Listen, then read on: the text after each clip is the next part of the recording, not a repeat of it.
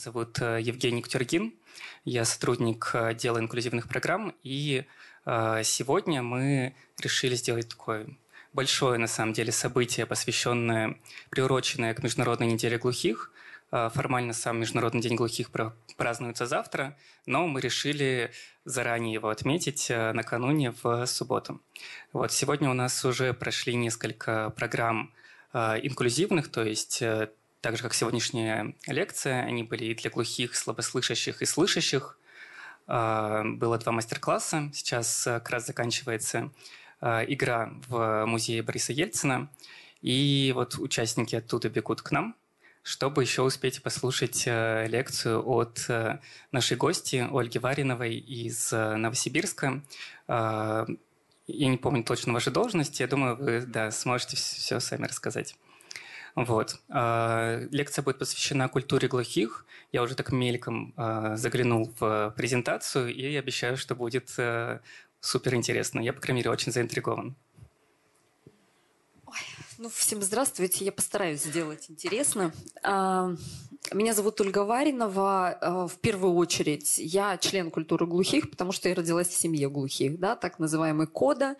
А, ну, будет еще на слайдах это. То есть я ребенок глухих взрослых, и, соответственно, а, культуру знаю, ну, просто вот благодаря жизненному опыту, да, то есть превратилось это в работу значительно позже, мне было 18, а, мой папа просто встретил свою знакомую переводчицу, которая сказала, а мы знаем, что твоя дочь хорошо разговаривает на жестовом языке, а вот в Новосибирском государственном техническом университете учатся много глухих студентов. Еще добавить? Угу. Да, да, да, да, вот, да привычка как преподавателя перемещаться в центр. А, и, в общем, я пошла 18 лет работать переводчиком, на самом деле ничего не понимая о том, что такое переводчик. Ну вот, да, уже можно переводить, потому что приходят уже а, глухие, некоторых из них я знаю, и они тоже меня знают. Угу.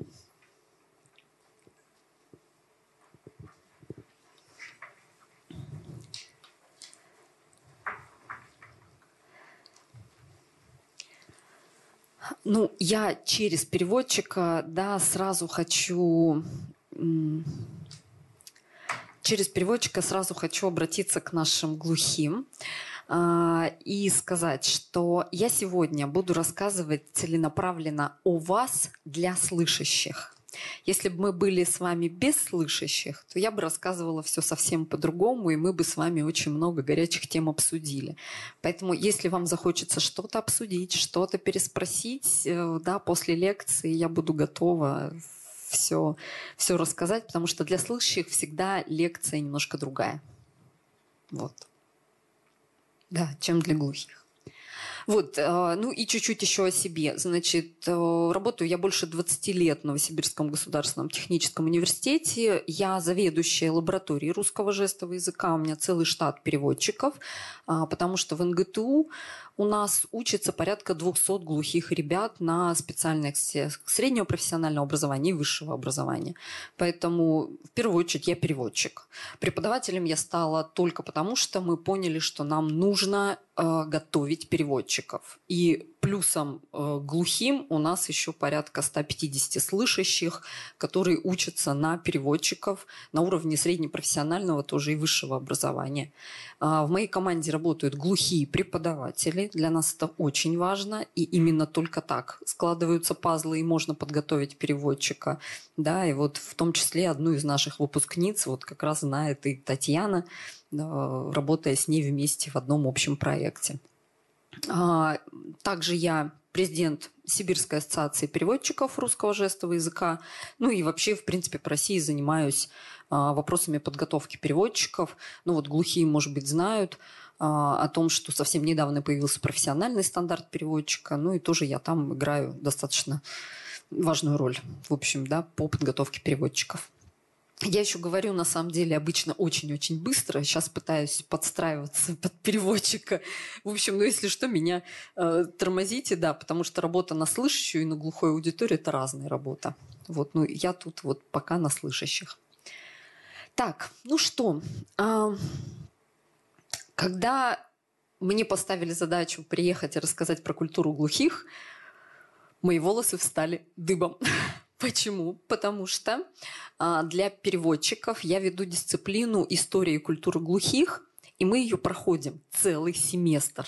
И сейчас мне надо практически половину своего курса уместить в, пол, ну, в полуторачасовую лекцию. Я попытаюсь, но что-то будет непонятно. И в связи с этим я сделала а, ну, мне кажется, очень важную такую вещь. Я в некоторые свои слайды разместила QR-коды которые вы можете сфотографировать, и это ссылочки, по которым да, вы сможете чуть больше получить более подробную информацию. Ну и вообще мы всегда стараемся, чтобы максимальная информация была открытая. Она не всегда открытая, но вот здесь как раз будет для вас возможность да, получить какую-то ссылочку или информацию.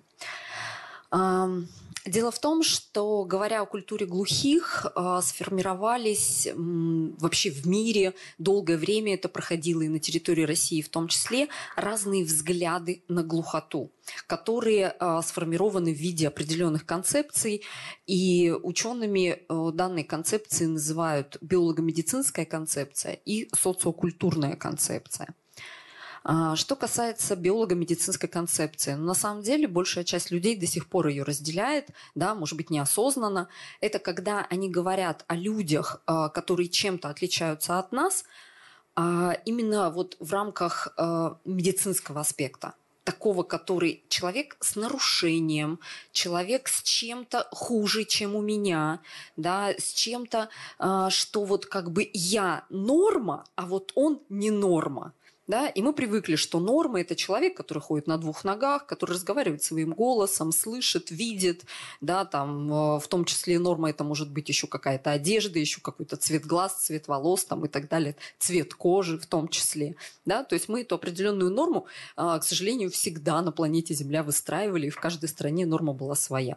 И мы до сих пор, кстати, в таких условиях живем. Так вот, говоря о людях с нарушением слуха, концепция это выглядит таким образом, что мы часто говорим о потере слуха. Да, что эти люди потеряли слух там, в каком-то определенном возрасте, а, что они люди с нарушением слуха. Дальше пошли такие понятия, как глухонемые, там, слабослышащие, неслышащие, ограниченные возможности по слуху имеющие, с инвалидностью по слуху. И много-много вот таких вот ярлыков, которые выставляют в первую очередь визуально да, как раз у человека существующую проблему. А, в том числе есть очень распространенные такие на территории России науки, как дефектология и сурдопедагогика, которые также рассматривают глухого как поломанного слышащего, да, что глухота – это дефект.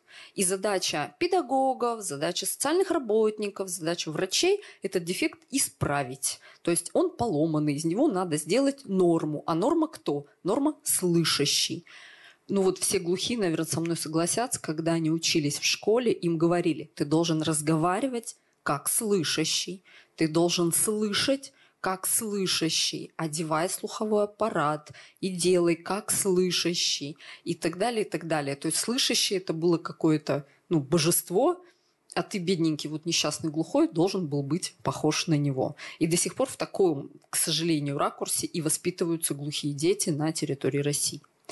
А, но формируемая исторически, на самом деле, 70-х годов прошлого века еще, а, концепция социокультурная, она как раз говорит о том, что обретение глухоты, а не потеря. Да? То есть обретение глухоты – это как раз то, что ты приобретаешь какую-то другую вещь, которая тебя отличает от других людей, но при этом не делает тебя не нормой, да, хуже, чем все остальные. И здесь как раз понятие глухой а, становится ну, вот таким наименованием себя, да, вот про самоопределение личности мы будем говорить. И вы знаете, э, по опыту, по своему, я думаю, что кто-то, может быть, да, и тоже с этим сталкивался – когда ты говоришь, я работаю с глухими, тебе говорят, некрасиво говорить слово глухой, надо говорить неслышащий или слабовид... Ой, слабослышащий и так далее. То есть пытаются люди избежать слова глухой. На самом деле я вот прям вот от вас сегодня это услышала. Почему это происходит именно у нас в России? Дело в том, что а, этимология слова глухой наравне со словом тупой, глупый, недалекий. Ну, согласитесь, ну, я сама. У меня слышащий муж, у меня слышащая дочь. Соответственно, если я на кухне, а они в комнате. А я там ужин приготовила. Я им 10 раз крикнула, пошлите ужинать, да? Они не слышат, что я кричу. Что, глухие, что ли? Но я это делаю, несмотря на то, что я сама член сообщества глухих, да, я с ними живу, расту, работаю. Но я все равно так делаю, потому что ну, это слово э, в русском языке имеет совсем другое отношение. Именно поэтому, к сожалению, происходит так, что журналистам даешь интервью, журналисты потом тебя исправляют, или, ну, допустим, в тексте. И каждый раз всем кажется, что слово «неслышащий» кажется более корректным. Но если мы поспрашиваем специалистов, которые работают, да, они как раз э, скажут, что посмотрите на вот эти кусочки слов. «Слабо», «не», да, то есть почему-то слышащий – это нормальный, а слабослышащий или неслышащий – это вот какой-то «не». Может быть, наоборот, мы вас тогда в другую сторону, да, не глухой. Да, то есть вот, вот глухой и не глухой.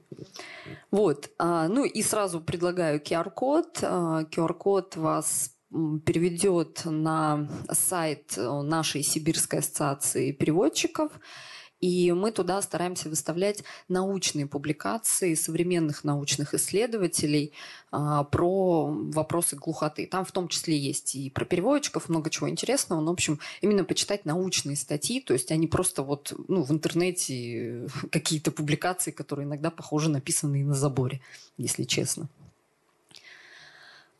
Ну, давайте поговорим все-таки про культуру. Что такое культура? И как мы можем вообще сегодня оценивать и понимать культуру глухих. В первую очередь, понимание того, что я принадлежу какому-то сообществу, должно произойти через самоопределение личности. Кто я такой? Куда я? Кому я? Почему я такой? И на самом деле, если мы подумаем про вообще про личность, про самого себя, каждый из вас, абсолютно каждый из вас проходит через этот этап – да, в возрасте там, 13 лет, 14, 15 лет, когда мы себя сравниваем со своими родителями, когда мы себя принимаем вот с таким носом, с такими волосами, там, я не знаю, с такими еще какими-нибудь взглядами, мнениями, и, и когда мы выбираем себе друзей, с кем мы хотим дружить, с кем мы не хотим дружить, да, когда мы строим потом свою семью, когда мы принимаем решение, в какой нам стране и в каком нам городе жить. То есть мы на самом деле всегда в поисках своего «я». Но с глухими иногда возникает очень большая проблема, потому что страничка будет на, на следующем слайде. 90% глухих рождается в семьях слышащих. Это статистика по всему миру. Она может плавать там вперед-назад чуть-чуть. Еще раз, 90% глухих рождается в семьях слышащих. Значит, при самоопределении «я», кто такой «я», они сразу попадают в некую проблему, потому что они достаточно рано в своем возрасте начинают понимать, что они – это не то же самое, что их родители. Да, что их родители могут говорить голосом, а они не могут. Их родители могут разговаривать по телефону, а они не могут. Да? Их родители могут собраться большой семьей за столом и что-то все обсуждать. А они будут сидеть, крутить головой и понимать, что все говорящие головы а я так не могу, а я, у меня так не получается. И потом глухой ребенок попадает в детский сад, там он вдруг начинает видеть других детей. А эти другие дети – это те самые 10% глухих, которые рождаются в семьях глухих. Я не знаю, вот среди наших есть здесь такие ребята? Можно я спрошу, у кого родители глухие? Нет, да, ни у кого. Ну вот тот же пример, да, у всех слышащие. Но когда глухие из семей слышащих встречают глухих из семей глухих, у них происходит некий культурный шок. Они вдруг понимают, что этот ребенок может свободно любую тему обсуждать со своими родителями. Этот ребенок может свободно слушать все, что обсуждают родители на жестовом языке. У них есть полное взаимопонимание. Они делают абсолютно все то же самое. То есть этот ребенок участвует во всех жизненных каких-то вот движениях, которые происходят с семьей, когда общается. То есть ребенок, ну что такое ребенок? Ребенок же как губка впитывает все, что делают взрослые. И этот ребенок идентифицирует себя со своей семьей, он идентифицирует себя со всеми остальными, то есть он перенимает опыт общения, коммуникации, решения каких-то вопросов, проблем. И вот у него с самоопределением личности зачастую происходит все нормально. Глухие дети попадают после детского сада в школу. И тут они вдруг понимают, да, глухие семьи слышащих, и тут они вдруг понимают, что у них нет языка, они с мамой, с папой не могут обсудить. Да? Вот если мы каждого здесь спросим, как вы общаетесь со своими родителями, в основном уровень общения будет максимум азбука, немножко голосом и все. Да, и нет непонимания, э, вообще понимания со своими родителями вот этого общения. И глухие начинают понимать, что я хочу остаться в школе, в интернате, я не хочу ехать домой к маме с папой, потому что я не могу с ними общаться. А с этими ребятами, с этими детьми здесь я могу общаться. И школы становятся пер- первым местом, где формируется культура глухих где они начинают между собой общаться, перенимать. И первое ядро, основное да, сообщества глухих – это язык. Ну вот мы сейчас позже к этому перейдем.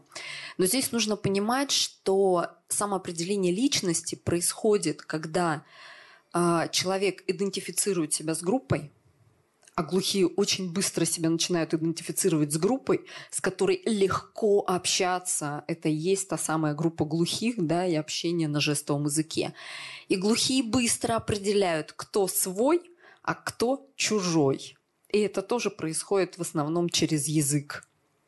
Да, то есть мы сра- глухие сразу говорят, о, это наш, это свой. Все, языком свободно владеет, это свой этот языком плохо владеет, все, это чужой. То есть и вот это вот сразу становится разделением. И гордость быть глухим, это тоже приходит со временем. А, на самом деле мы даже проводили интересное такое исследование. Мы спрашивали глухого, любого глухого, да, мы собирали их там по группам и спрашивали, а вот если тебе сегодня дадут таблетку, ты ее выпьешь и завтра станешь слышащим, ты готов? Как вы думаете, какой процент мы собрали? Практически 90% глухих, взрослых глухих, сказали, что нет, они к этому не готовы, они не хотят быть слышащими, они гордятся быть глухими, им нравится их мир, им нравится свой язык, культура, общение, дружба, то как раз вот без чего совершенно невозможно. Но все-таки осталась некая группа тех, которые нам сказали, что да, я хочу стать слышащим. И когда мы их начали спрашивать, а почему, оказалось, что их жизненный опыт постоянно приводил их к тому, что глухим быть трудно. Трудно разговаривать со слышащими, да, трудно там решать какие-то вопросы и так далее. И я не понимаю, кто я. Я вот такой... Я, и, и слышащие со мной не дружат, а я с ними хочу дружить. И глухие со мной не дружат, а я не хочу там с ними дружить, да. И вот он такой, знаете, на границе. Ни там, ни здесь. То есть и те его не принимают, и эти его не принимают.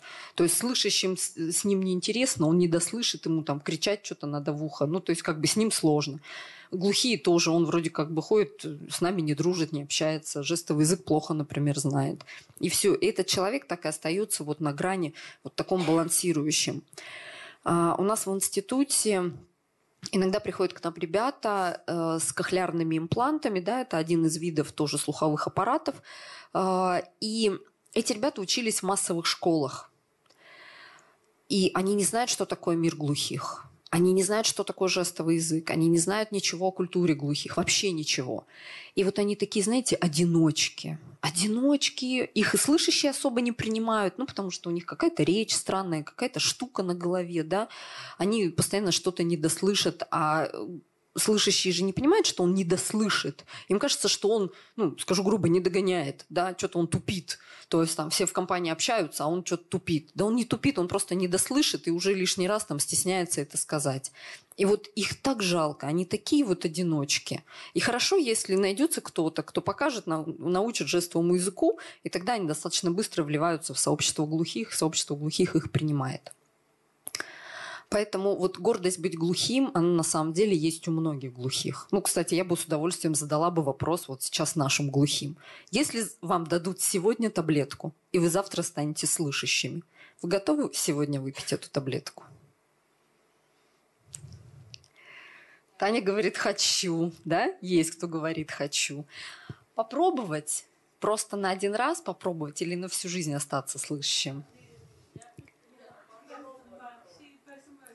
Да, вот, это даст большие возможности. Ну, вот это интересно, да. Но это опять же говорит о том, что э, сейчас есть какие-то сложности, и кажется, что слышащие обладают более широкими возможностями. Хотя я, вот, например, да, в отличие от Татьяны, я в Дубае никогда не была и не знаю, когда буду, а ты была. Это вот к вопросу про ограниченные возможности. А, хотела еще, да, про идентичность. В английском языке есть вот таких два понятия, да, вот таких интересных два понятия. Это и то, и другое слово обозначает слово «глухой». Но глухой с маленькой буквы – это вот как я своему мужу кричу с кухни. Или это глухой, который просто человек имеет какие-то проблемы с нарушением слуха.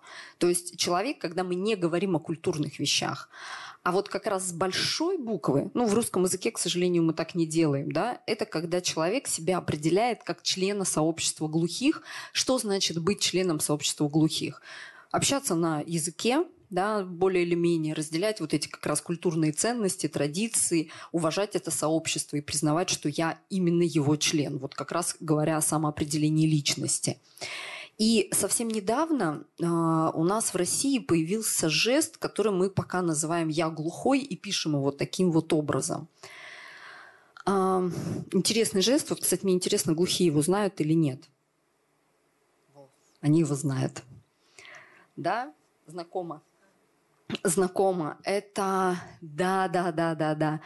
А, это современный жест, ну вот эта буква Я, да, и буква Г, и при этом показаны на груди. Ну вот что называется, ну вот здесь вот, да, вот там, где душа и сердце и, и, и душа. Вот я глухой. Это как раз тот жест, когда я говорю о том, что да, я глухой, я горжусь быть тем, что я глухой. Да, я уважаю себя, я такой есть, я гордый.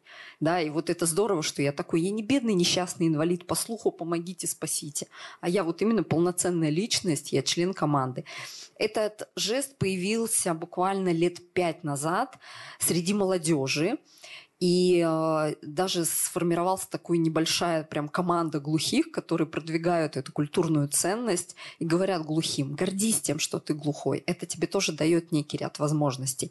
Нам иногда слышащим кажется, ну бред какой-то, ну что, в чем тут гордость? Что-то недослышать, чего-то не хватать. Но на самом деле каждый из нас, мы тоже являемся членами какого-то сообщества, да? так же, как и глухие. Но вот здесь в том числе мы говорим о том, что глухая идентичность э, пересекается с другими видами культурной идентичности, с национальностью, с образованием, с расой, этнической принадлежностью, полом, классом, сексуальной ориентацией, то есть и другими абсолютно вещами. Также и мы, да, мы женщины гордимся, что мы женщины, да, мужчины гордятся, что они мужчины, глухие гордятся тем, что они глухие. Вот, поэтому это очень интересный такой вот в том числе жест появляющийся. И на самом деле эм, я в том числе вот в прошлом году закончила аспирантуру по социологии, и вот в рамках как раз своей работы я исследую сообщество глухих. А, правда, тут есть как бы некая сложность. Мне говорят, не факт, что ты защитишь кандидатскую диссертацию, потому что все-таки в России э, глухоту рассматривают в рамках дефектологии. Да, в рамках социологии, в общем, я где-то балансирую каждый раз, вот, чтобы не перемахнуть все-таки в дефектологию. И тоже мы проводим, говорю, вот различные исследования, и вот возникновение новых символов внутри культуры – это очень яркий пример того, что культура да, и сообщество сильная и принимающая себя и свои особенности. То есть это прям важный элемент. И я вот все хочу найти свободное время, чтобы, в общем, начать э, как раз исследовать именно вот этот феномен возникновения вот нового жеста. Пойдемте дальше. Итак, сообщество глухих. Ну вот как раз те самые 10 и 90, да, 90% глухих рождаются в семьях слышащих. То есть 10% всего лишь наследственный фактор. Это международная статистика. И в России то же самое. И, соответственно, это как раз говорит о том, что сообщество глухих очень разнообразное. Оно очень разное. Это не значит, что если ты родился, вот тебе поставили диагноз нарушения слуха, и все, ты член сообщества глухих. Нет, так это не работает. Да? То есть это работает только так, когда сам человек определяет, что да, я член сообщества глухих. А в английском языке есть вот такое слово. Его пытаются перевести на русский. Ну, оно немножко странно немножко звучит, но, а, допустим, смотрите, у нас в русском языке есть слово материнство, детство, да, то есть мы понимаем, что это такое. Так вот, в английском есть, а вот в русском никак не родится, хотя вот опять оно и с точки зрения русского как-то не так звучит, но вот звучит. Я там еще на предыдущем слайде упустила такой момент про науку. А за рубежом, в Европе, в Америке, где как раз более сильная социокультурная концепция – а, там нет понятия сурдопедагогика, сурдопедагог, а, да, дефектология там не рассматривает глухих. У них есть кафедры, которые, кстати, часто находятся на базе педагогических или социологических университетов. Это кафедры так называемый dev studies. Ну, по-русски есть разные варианты, но один из вариантов перевода – это антропология глухих, да, или антропология глухоты. То есть это изучение социальной жизни сообщества глухих и отдельных глухих, которое включает антропологию, экономику, географию, историю, политологию, психологию, социальные исследования, то есть изучение культуры, в том числе жестовых языков, истории прав человека. Потому что глухие тоже определенным образом участвуют в политике, в экономике, а, географически могут быть распределены везде и всюду. Вот, поэтому здесь тоже очень такое интересное направление. Итак, кто входит в сообщество глухих?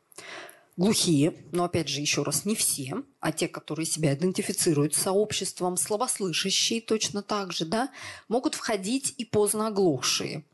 Но поздно оглохшие – это все-таки в зависимости, в каком возрасте они поздно оглохли. А если это происходит дошкольный или школьный период, то, скорее всего, да. Если уже после школы, будучи взрослыми, то, скорее всего, они так и не войдут в сообщество глухих. А, слепоглухие, в том числе а, при этом слепоглухие есть словесники, а есть жестовики. Но в основном жестовики входят в сообщество глухих. Ну, по слепоглухим есть в моей команде крутой эксперт э, Елфимова Светлана, поэтому это прям отдельная тема, так что тут можно отдельно это изучать. А, в том числе входят кода. Да, вот здесь как раз есть расшифровка, да, жест кода – жест кода. Это вот как раз мысль Елизаветы, да, кода. А, ну, как-то а, ну, если мы с вами вспомним, никогда не было такого, чтобы я там с кем-то знакомлюсь, например, с глухими. Глухой меня сразу спрашивает, ты слышащая? Ну, вот сегодня у меня было знакомство. Слышащая? Я говорю, да. А жестовый язык откуда знаешь? Что мы, что мы всегда отвечали? Да, пап, мама глухой. Мы говорили, пап, мама глухой. И вот это была наша визитная карточка, такой белый билет. Можно было хоть куда зайти. Да, пап, мама глухой. А потом вот, э, узнав, что за рубежом очень активно используется именно вот этот жест, как-то вот он, в общем, распространился по России, и сейчас мы уже действительно говорим о том, что я кода, и люди, кто в теме, те понимают, да, кто не в теме, мы, мы опять, пап, мама глухой, то есть очень удобный способ. А, в том числе в сообщество глухих могут входить слышащие родственники, которые поддерживают культуру глухих, но вот это как раз бывает реже всего. А, в чем ценность сообщества для глухих? Первое – это поддержка поддержка моральная, да, когда глухой, сталкиваясь с какими-то проблемами, а чаще всего у него проблемы со слышащими, да, в их коммуникации, в каком-то решении вопроса, куда можно прийти поплакаться? Такому же глухому, который тебя поймет, да. А, мы глухи, дети глухих родителей, то же самое. Мы, как дети глухих родителей, тоже иногда испытываем разные сложности, когда, э, не знаю, над нами там в классе, в школе издеваются, да, или когда э, ты пытаешься разрываться между родителями и там супругом, который почему-то не понимает, почему твои родители себя ведут так. Некому поплакаться. Есть поплакаться только такому же ребенку из семьи глухих. Только он поймет проблемы. Или вот мы переводчики, поработаешь с глухими, устанешь, так хочется прям кому-нибудь сплакнуть в жилетку. Куда идешь плакать? Такому же, как ты, переводчику, потому что только он понимает, как тяжело работать иногда с глухими, да? Ну, и не только с глухими, а вообще работать. Поэтому легкое социальное взаимодействие и легкое социальное взаимодействие как раз заключается в языке язык, который приятный, который комфортный, который дает возможность обсудить и рассказать все. А, я как ребенок глухих родителей например, в 15 лет, когда у меня там была любовь, что-то там еще, я очень страдала от того, что я не могу прийти все рассказать маме потому что мне не хватало моей, моей лексики, моей, моего запаса, при том, что я очень хорошо владела жестовым языком. И я сейчас, когда воспитываю свою 15-летнюю слышащую дочь, которая может прийти и мне все рассказать, и она не ищет слова, она говорит как есть, со слезами и с эмоциями, я очень радуюсь за нее, и каждый раз начинаю думать, а как же глухие, у которых слышащие родители? Как они могли свои эмоции, слезы, переживания и так далее вылить своим родителям, получить от мамы поддержку? Никак. Почему? Потому что не было одного общего языка. А почему не было одного общего языка? Потому что сурдопедагогика и дефектология рассматривает глухого как больного, да, как недоделанного, простите за выражение, или еще что-то. И, соответственно, большую часть родителей настраивает на то, что нет, ваш ребенок должен говорить. И, соответственно, никакого жестового языка не должно быть. И я думаю, что еще раз, да, никто мне вот сейчас из глухих не скажет, что да, мои родители свободно владеют жестовым языком, но это единицы. Прям вот свободно есть у кого жестовый язык свободно? Ни у кого, ни у кого. Только вот буковки, буковки, азбука и все. Соответственно, вот, вот, вот оно как раз желание уйти, легкое социальное взаимодействие, убежище от раздражающих разочарований слышащего мира. Вот это тоже один из элементов, который сильно объединяет сообщество глухих. Устойчивые группы глухих обладают высоким уровнем самосознания, да, поддерживают свою социальную идентичность в обществе слышащих. Но есть момент, отсутствуют географические границы, отличительные черты там, и так далее. Да? То есть, когда мы говорим о любых там, социальных группах или сообществах. Поэтому сообщество глухих весьма разнообразно. А, как я уже говорила, жестовый язык является ядром ядром и что бы ни пыталась сделать у нас э, наука, медицина, э, что-либо еще, глухие порвут, если их, у них забрать жестовый язык. Вот если сегодня я вам скажу все, на жестовом языке общаться запрещено. Разговариваем только голосом, да, читаем по губам, читаем с лица и все, и никакого жестового языка. Согласны? Тяжело, тяжело, да, вот сразу начинаются, да, что это тяжело, это нужно будет постоянно напрягаться, это ну, нужно будет э, постоянно там словарный запас, да, какой-то в себе поддерживать и так далее. То есть жестовый язык в данном случае решает все вопросы. А, что касается жестового языка, существует масса мифов, в том числе у самих глухих, и самый распространенный миф, что жестовый язык искусственный, что его слышащие придумали для глухих. Ничего подобного. Научные исследования все доказывают, что это естественный язык. А, у него есть своя грамматика. Он совершенно по структуре отличается от русского языка. Но, к сожалению, современный еще раз подход в обучении глухих детей на территории России, насколько бы он гуманным не был, да, по их мнению, считается, что жестовый язык примитивный, простой, что в нем там неправильная грамматика. И это настолько внушается самим, глу... самим глухим, что они, с одной стороны, его ценят и берегут, с другой стороны, иногда его тоже сами не очень уважают пытаются его там как-то переделывать, стесняются, а, при общении со слышащими не используют, стараются только голосом говорить и так далее. Но сейчас ситуация меняется. А, если вы знаете, русский жестовый язык получил статус языка официально в 2012 году.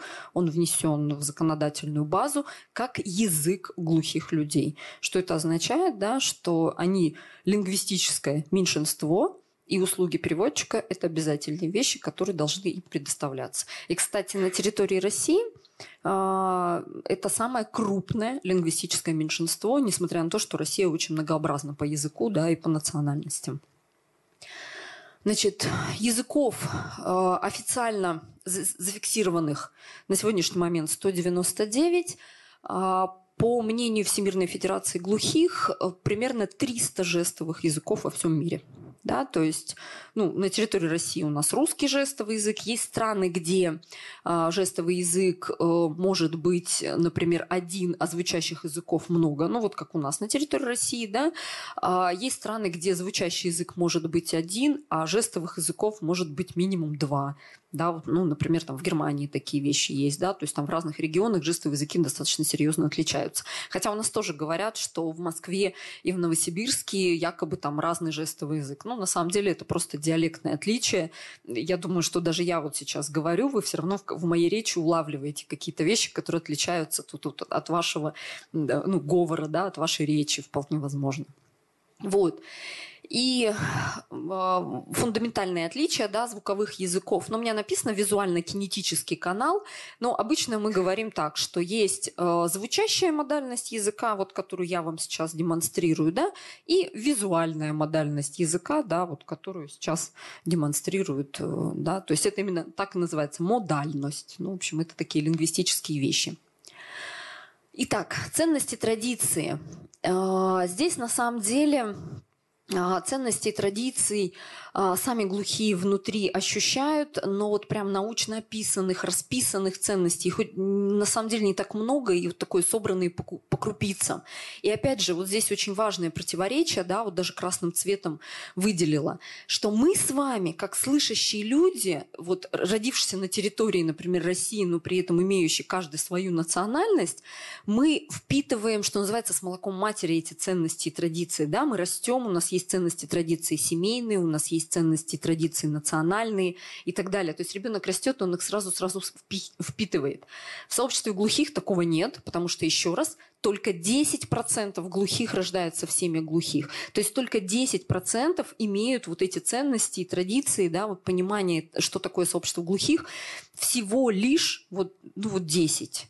И именно они становятся ядром то есть как это выглядит? Вот я говорила вам, что школы – это те места, где зарождается культура глухих. 90% глухих и семьях слыш- слышащих попадают в школы, а если знаете, школы в основном интернатные, да, для глухих ребят, я не знаю, как здесь у вас в городе, и получается, что именно там находятся 10% вот этих глухих из семей глухих, которые являются носителями культуры, и они ее распространяют. Они ее показывают. С чего это начинается? Начинается с элементарных вещей это приспособление к окружающему пространству, к окружающей жизни. Например, чтобы позвать глухого человека, что нужно сделать? Прикоснуться к плечу, да, если мы находимся рядом. Помахать рукой, если мы находимся на расстоянии. Помахать сильно рукой, если мы находимся на большом расстоянии. Что еще? Ну вот здесь, да, здесь ковер не работает, потопать, что, повыключать свет, да, правильно, то есть куча-куча вот этих вот моментов. Иногда глухие дети из слышащих семей вообще об этом не догадываются вот до 7-8-летнего возраста. Потом они в 7-8 лет приходят в школу, а вот это вот ядро 10% это делает они моментально это перенимают. Да? И следом цепочкой несется все остальное. В первую очередь это начинается э, вот жестовый язык. То есть дети из семи слышащих практически могут не владеть жестовым языком до 7-8 до лет. То есть по факту они попадают в языковую депривацию, да, когда они в принципе лишены языка. И тут они вдруг видят детей, которые все обсуждают, все разговаривают, все, все, у них все есть обсуждение. И Посмотрите, вот какой очень странный фактор. Глухие дети начинают учить язык от других глухих детей. Это вообще нормально? Ну, то есть это вообще ненормально. То есть мы с вами слышащие, мы учим от взрослых, да, с пеленок. Опять же, мы все понимаем, что возраст, а, когда мы можем все вложить в ребенка, это до трех лет. Это вот самый-самый-самый этап развития. А 90% глухих, родившихся в семьях слышащих, лишены этого периода. То есть вообще лишены ни культурного усвоения, ни языкового усвоения, ни коммуникативных практик, да, ни каких-либо вообще других социальных вещей, потому что родителям или этого не дают, или родителям говорят нельзя, нельзя, нельзя. Родители только бегают по врачам и пытаются вылечить этого ребенка, а глухота не лечится. Она может корректироваться слуховыми аппаратами, да, но она не лечится от слова совсем.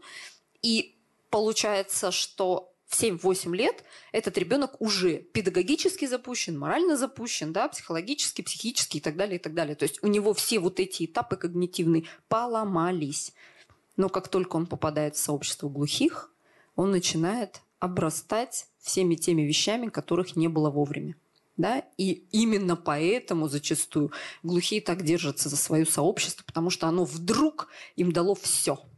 И очень часто, когда школы, являясь центром вот этой вот культуры, а, ребята настолько сохраняют эту культуру, что потом появляются, ну вот, например, а, формальные и неформальные объединения. Клубы ВОК, да, какие-то места встреч. И чаще всего с самой школы ребята дружат со своими одноклассниками до, до конца. Да, они всегда дружат и дружат. Любовь где? В школе, да, дружба где? В школе, враги где? В школе. И так и остается это на, всю жизнь. Да, я, я очень прям благодарю глухих, что вы киваете. Значит, значит, я тут не сказки рассказываю. Итак, а, каковы ценности традиций? Позитивное отношение к глухоте. Да, ну и что, ну глухой, зато я знаю, как с этим жить. Ориентация на возможности, а на недостатки глухих. Да, вот сейчас есть, например, а, очень популярный в интернете хэштег «Глухие могут все» да, и вот сейчас э, Всероссийское общество глухих стали проводить молодежные форумы. Какова цель молодежных форумов? Поддержать молодежь, показать, вы можете, вы справитесь, да, показывать яркие примеры глухих, которые достигли чего-то, и сказать, вот, посмотри, он может, он такой же, как и ты. Он может, значит, и ты сможешь. Да? То есть вот это тоже очень важно. То есть и э, это то, что дает двигаться и развиваться сообществу. Глухие всегда выступают против дискриминации глухих. Вот есть такое понятие, да, аудизм, но оно в русском языке не очень популярно, то есть не путать с аутизмом, да, через букву Т. Аудизм – это, ну вот оно написано, да, вот-вот. Аудизм, я, к сожалению, не знаю жеста, термин пришел с английского языка, это как раз, когда мы человека дискриминируем по уровню слуха, по состоянию слуха. Ну, типа, там идет мероприятие, вы глухие, вам не обязательно. Вам не надо. Да? У нас даже были такие истории. А, у нас приехала мама э, к своему ребенку, студенту э, в университет, а как раз, я сейчас не помню, какой это был год, но, в общем, были какие-то политические происходящие яркие события, и ребята третьего курса глухие, колледжа, это то есть, ну что там, после девятого класса, да, ребята попросили преподавателя истории собраться отдельно и рассказать, что там такое сейчас происходит по телевизору, в общем, им не все понятно, там переводчиков нет, субтитров нет, там и так далее. И, соответственно, преподаватель договорился договорилась с переводчиком, э, пришли, собрались ребята, и она им рассказывает про какие-то вот актуальные политические вещи. И вот эта мама пришла, и к переводчику подходит, говорит, а вы зачем это переводите? Она говорит, ну как, ну, ну вот, ну вот, они, ребята, хотят знать, что происходит в политике. А им-то это зачем? Ну, то есть вот, да. Ну и вообще вот эта дискриминация глухих э, именно вот в формате аудизма, когда э, объявляют мероприятия, приглашают всех, всех, глухие тоже же все, да, они так честно думают. Они приходят, а переводчика нет. Ну или опять же включим наш телевизор, да, то есть, ну сейчас ладно, есть скрытые субтитры, сейчас там переводчики стали на некоторых каналах появляться, но это вот в том числе и глухие всегда выступают против. Я еще ни разу не видела глухого, который промолчал. А, ну, вообще, когда что-то дискриминируют, что-то э, в чем-то унижают, в чем-то э, ограничивают, говорят, нет, не дадим, чтобы глухой промолчал, нет, да, они всегда сразу э, там, пинком дверь. Ну, ну, чем старше, тем наглее, в общем, скажем так, жизнь научила. Кстати, именно в связи с этим у, глух... у слышащих часто бывает стереотип в отношении глухих, что они нервные, что они какие-то там несдержанные и так далее. Ну, просто, знаете, вот как это кап, кап, кап, кап, кап, кап, а потом вот буф, и все, извините. А, далее. Наличие жестового языка, да, тоже в том числе ценность, но ну, про него уже сказала, то есть глухие очень любят жестовый язык и общение на нем. А, общий исторический опыт. Для глухих на самом деле это очень важно, и сейчас стали мы много уделять внимания истории глухих. И вообще глухие очень любят истории, когда им рассказывают о том, что, допустим, был там какой-то вот там, не знаю, политический деятель, и у него там кто-то был глухой родственник или кто-то там глухой сотрудник. А, то есть они всегда стараются что-то узнать, а глухие там были или не были, да. То есть вот этот общий исторический опыт очень важен. И, кстати, это тоже а, в том числе вот эта ценность, что они учились вместе в школе, что они вместе преодолевали какие-то там проблемы и вопросы. И э, сейчас вот на историю глухие стали ну, вот больше всего обращать внимание. На самом деле а, общий исторический опыт, он очень важен для любой национальности. Ну, вот в том числе, да, и сейчас и в наших условиях, в российских, в том числе мы начинаем ценить и понимать нашу историю. И это важно вообще для формирования личности как таковой. Браки внутри группы. Но тут я думаю, что глухие мне точно подтвердят, да, что брак между глухим и между слышащим бывает, но недолго играющий. Ну, вот так, чуть-чуть поиграли и хватит. Да, то есть чаще всего эти браки а, да, заканчиваются ничем, жалко, если там остаются дети.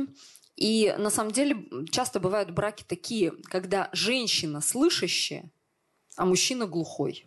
Ну, это, вот знаете, брак из разряда такого, что эта женщина слышащая, такая героиня, берет на себя тяжкий крест, ей все сочувствуют, зато мужчина глухой, а вообще красавчик. То есть он прям вообще такой.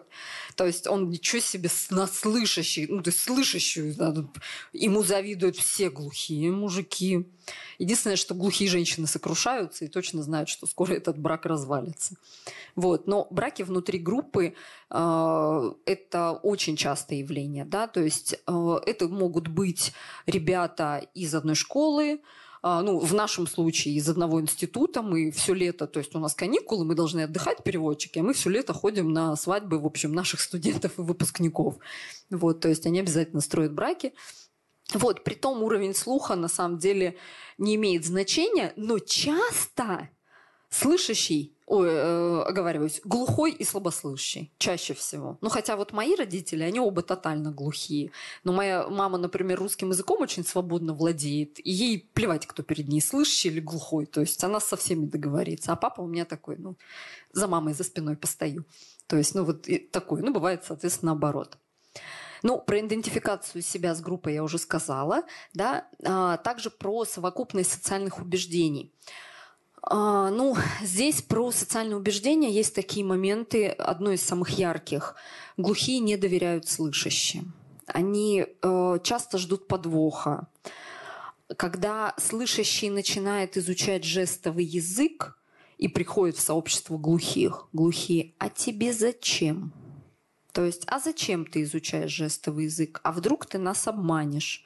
Глухие в том числе могут не доверять переводчикам, если переводчики где-то там уже что-то сделали не то. Да, то есть они не доверяют почему? Потому что они постоянно росли со слышащими, где-то что-то недопоняли, недо... не упустили, поняли не так. А, у меня была жуткая ситуация, хотя как переводчику такие вещи нельзя рассказывать, но я была в суде переводчиком у мужчины, который искренне полагал, что умерла его мама, и, значит, та квартира, в которой он живет со своей молодой супругой, это его квартира. А вдруг на суде выяснилось, что куча тетей, которых для, для него это были просто соседки, просто мамины подружки. И вдруг в 35 лет он узнает, что они его родственницы – и больше того, прям, ну, прям, то есть это родная мама, э, ой, род, родная сестра мамы, это вот там родная сестра там папы, которого он там совсем не помнит, он умер достаточно давно, то есть и так далее. И у него был такой шок, у него была такая просто истерика на этом суде о том, что оказывается все эти люди, которые там раз в пятилетку приходили в его дом, они теперь претендуют на его жилье, и, и, и куда ему теперь, да, жена еще там ожидает ребенка. То есть вот это вот недоверие, такие вещи, и на самом деле, да, наверное, большинство, вот особенно кто глухие семьи слышащих, мне скажут о том, что они тоже какие-то вещи свои семейные узнавали вдруг во взрослом возрасте и тоже были в шоке, что они много чего не знали из своих семей. Это очень да, страшно. Поэтому вот одно из социальных убеждений, что глухого обидят, глухого обязательно лишат, глухому обязательно не дадут. И тем самым у сообщества глухих огромное количество стереотипов в отношении слышащих. Что у вас о них, что у них о вас. Например, они считают априори, что все слышащие э, свободно пишут на русском языке, без ошибок вообще. Да? То есть многие э, так считают. Может быть, я сейчас для кого-то тайну открою. Что э, у нас прекрасный слух, но иногда, вот мне иногда нравятся там мои глухие. Ты что такая замученная? Ой, устала, что-то столько звуков и все. А расскажи, что ты слышишь. Я начинаю глухим рассказывать, что я слышу там звук э, вот проектора, слышу там звук за окном, там вот начинаю представлять. Мы же на самом деле много звуков слышим, да, мы просто не все осознаем. А просто когда они мне задают такой вопрос, я начинаю рассказывать, и они мне, знаете, что говорят? Жалко ну, голова болит, да, звуков много. Я говорю, ну да, вам везет, я вот так выключить не могу. Вот, да, то есть а, был период, э, когда глухим, э, глухие завидовали нам, что мы слышим. Был такой период, но сейчас с появлением технологий все вопросы практически решились. Хотя иногда все равно глухие вынуждены звонить куда-то, например, к врачу бывает, вот никак ты не запишешься, только по номеру телефона, а номер телефона только городской, да, и тогда вот глухой вынужден идти к слышащему, чтобы слышащий ему помог. Поэтому современные технологии очень помогают глухим, и именно в современных технологиях ценность нашего с вами слуха вообще пропадает. Кстати, еще про социальные убеждения. Вы знаете, как глухие называют нас с вами? Говорящие. Мы не слышащие, мы говорящие. Да? Я вот сегодня представлялась, я тоже сказала, что я, ну есть такое выражение, чисто говорящая. Да? Чисто говорящая.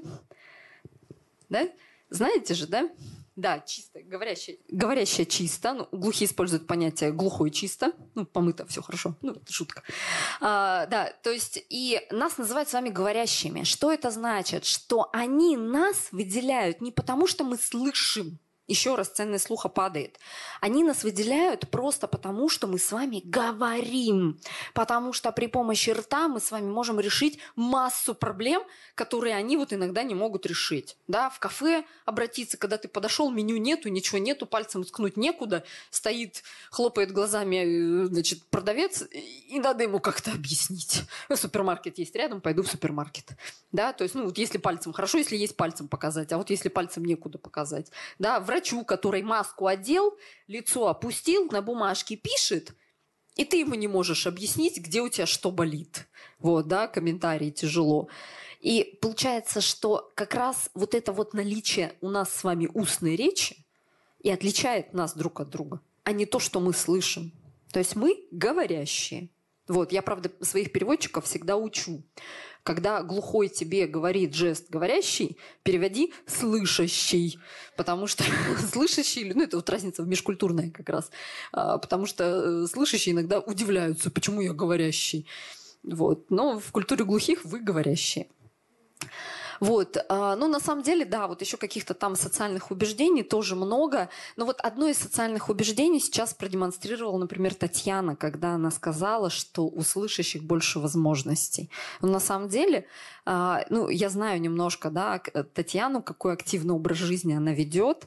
Если вы ее поспрашиваете, и она вам расскажет свой образ жизни, и вы расскажете свой образ жизни, вот тут как бы я поспорила бы, у кого больше возможностей. Это действительно, потому что э, есть глухие, которые себя очень широко двигают вперед. И у меня в Новосибирске точно так же. У меня огромное количество глухих, глухим, которые я, я просто им завидую, они крутые. То есть мы дом-работа, дом-работа, а они все успевают.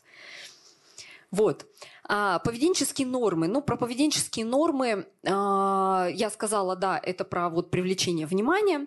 Еще, что я могу сказать про поведенческие нормы? Ну, например, а, интерактив с залом, да? Смотрите, например, вы договорились встретиться с каким-то вашим знакомым, чтобы у него занять энную сумму денег. Вот вы, допустим, договорились, давай сегодня в 5 там в кафе. Все, встречайтесь в кафе. Вам нужно занять денег. С чего начинается разговор?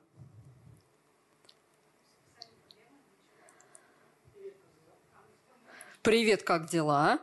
Следующее. Ну, сумма такая, давайте, тысяч, десять, двадцать. Ну, короче, чем больше сумма, тем что? О чем? О чем? Абсолютно правы. Да, то есть начинается как дела, как погода, как семья, как работа. И пошли, пошли, пошли, пошли, пошли, пошли, пошли. Вот так в обход, в обход, в обход. Потом там, что как зарплата? Вовремя платят, да? Что-то тут как-то пошли вилять. Ну, в общем, чем крупнее сумма, тем дальше у нас разбег. Глухие так не делают никогда.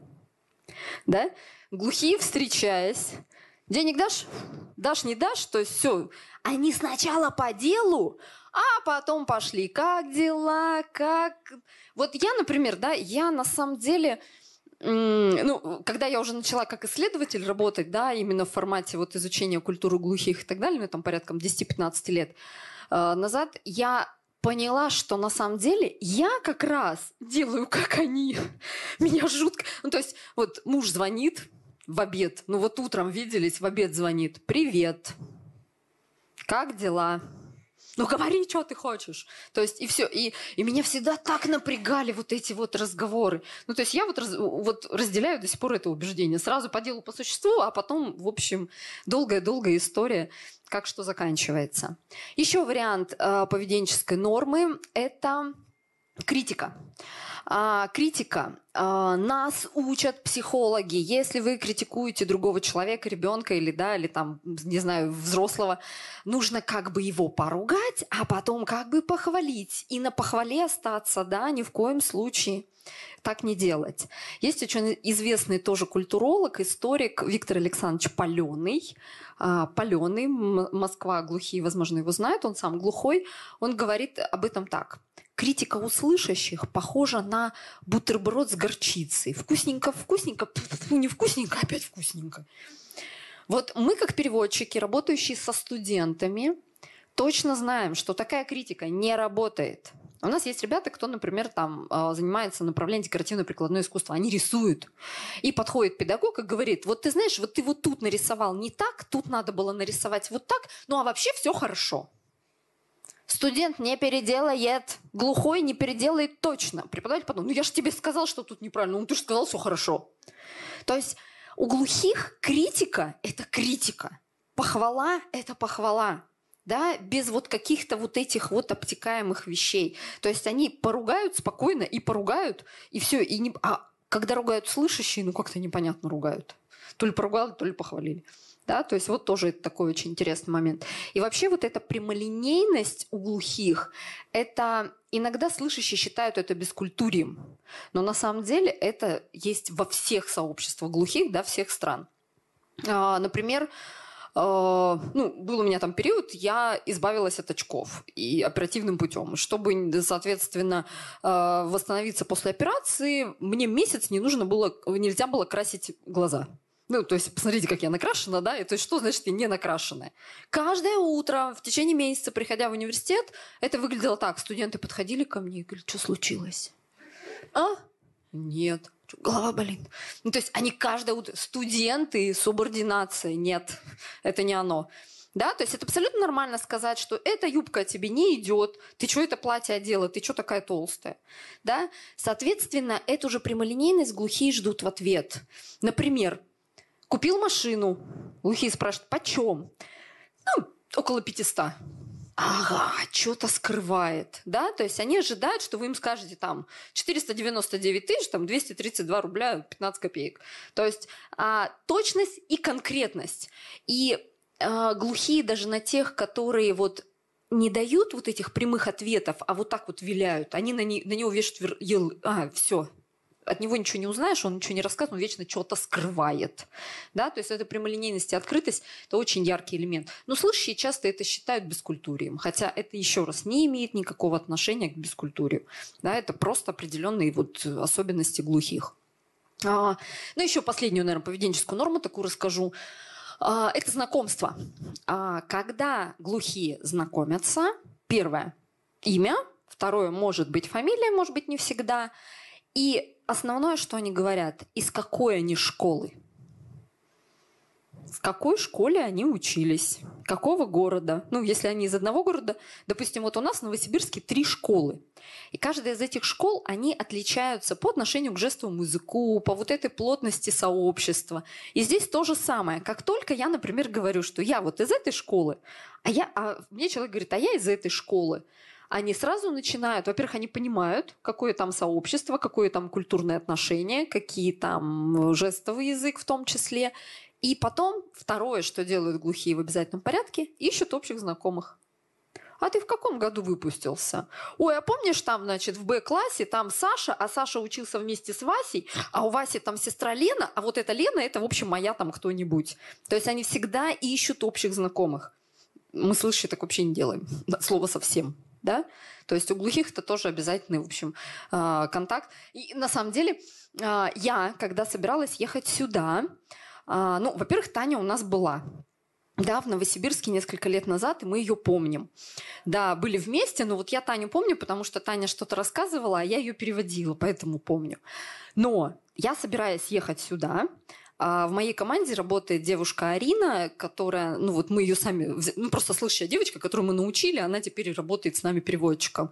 Она с Таней вместе ездила а, в Арабские Эмираты, и они вместе работают в одном проекте. Я, честно говоря, даже вообще не знала. Ну, работали, ну, знаю, что в каком-то проекте чем-то занимаются. Я там, Арина, напиши Тане, я приеду, пусть меня Таня помнит, мы с ней в Новосибирске виделись. Я вот не знаю, Арина написала или нет, но а, вот этот вот, когда ты едешь в незнакомый город, ты всегда стараешься, да, кого-то не написала, да, приеду, дам втык. Да, то есть точно так же, да, вот с кем бы мы ни знакомились, мы всегда пытаемся найти общих глухих, общих знакомых. А, ну вот про поведенческие нормы, ну примерно все, хотя тут еще можно много-много всего рассказывать. Да? Еще раз, курс веду почти семестр, пытаюсь запихнуть коротенечко. А, наличие неформальных и неформальных объединений, я уже сказала, да, что глухие очень любят объединяться. У нас сейчас в Новосибирске что у нас? Женский клуб у нас есть, у нас есть э, гиды-экскурсоводы, у нас есть мамы глухих детей, мамы в деле, так называемые, в общем, не знаю, как у вас, но глухие очень любят объединяться. Всероссийское общество глухих в том числе, да, вот. А, Всероссийское общество глухих а, в том числе тоже некое неформальное объединение. Ну, то есть, ну, точнее, формальное. В общем, очень много любят этого глухие делать. Спорт. А, глухие с большим удовольствием занимаются спортом. Это в первую очередь не реализация вот именно каких-то спортивных амбиций. Это возможность ездить, это возможность развиваться – а, ну, может быть, знаете, сурдоолимпийский спорт есть, да, потрясающий тоже крутое, и глухие с большим удовольствием участвуют во всех сурдоолимпийских соревнованиях. Первое, они дают а, возможность зарабатывать, потому что сейчас государство это хорошо поддерживает. Вот. Ну и во-вторых, опять же, это и личная реализация, и это поиск коллег, друзей, которых появляется очень много, ну и в том числе строят семьи, да, когда вместе занимаются спортом. Еще есть очень классный э, элемент культуры глухих, так называемые жестовые имена. Кличка. К сожалению, пока в России часто используется понятие кличка. А, мы выясняли корни. Это э, жестовые имена, еще раз, да, ли? Э, sign name, если мы говорим на английском. Это очень яркий пример культуры глухих. А, жестовые имена. Это то, что существует у них всегда. Потому что дактилология, ну, кто знаком с азбукой глухих, она очень сложная. И когда вот там нужно подойти и кому-то сказать, а ты там видел Олю Черноваленко, там, мою фамилию, то есть, а вдруг там, не дай бог, в классе есть еще не Черноваленко, а Черноволенко, и все, и приехали, да, то есть кого, кого из них, а, то глухие активно используют жестовые имена. Э, они бывают совершенно разные. Бывают самые простые, произошедшие от фамилии, от имен, от внешнего вида, там, очки, шрамик какой-нибудь. Ну, моя фамилия Варинова, у меня жестовое имя «Варить». Покажу специально для глухих. Две руки надо.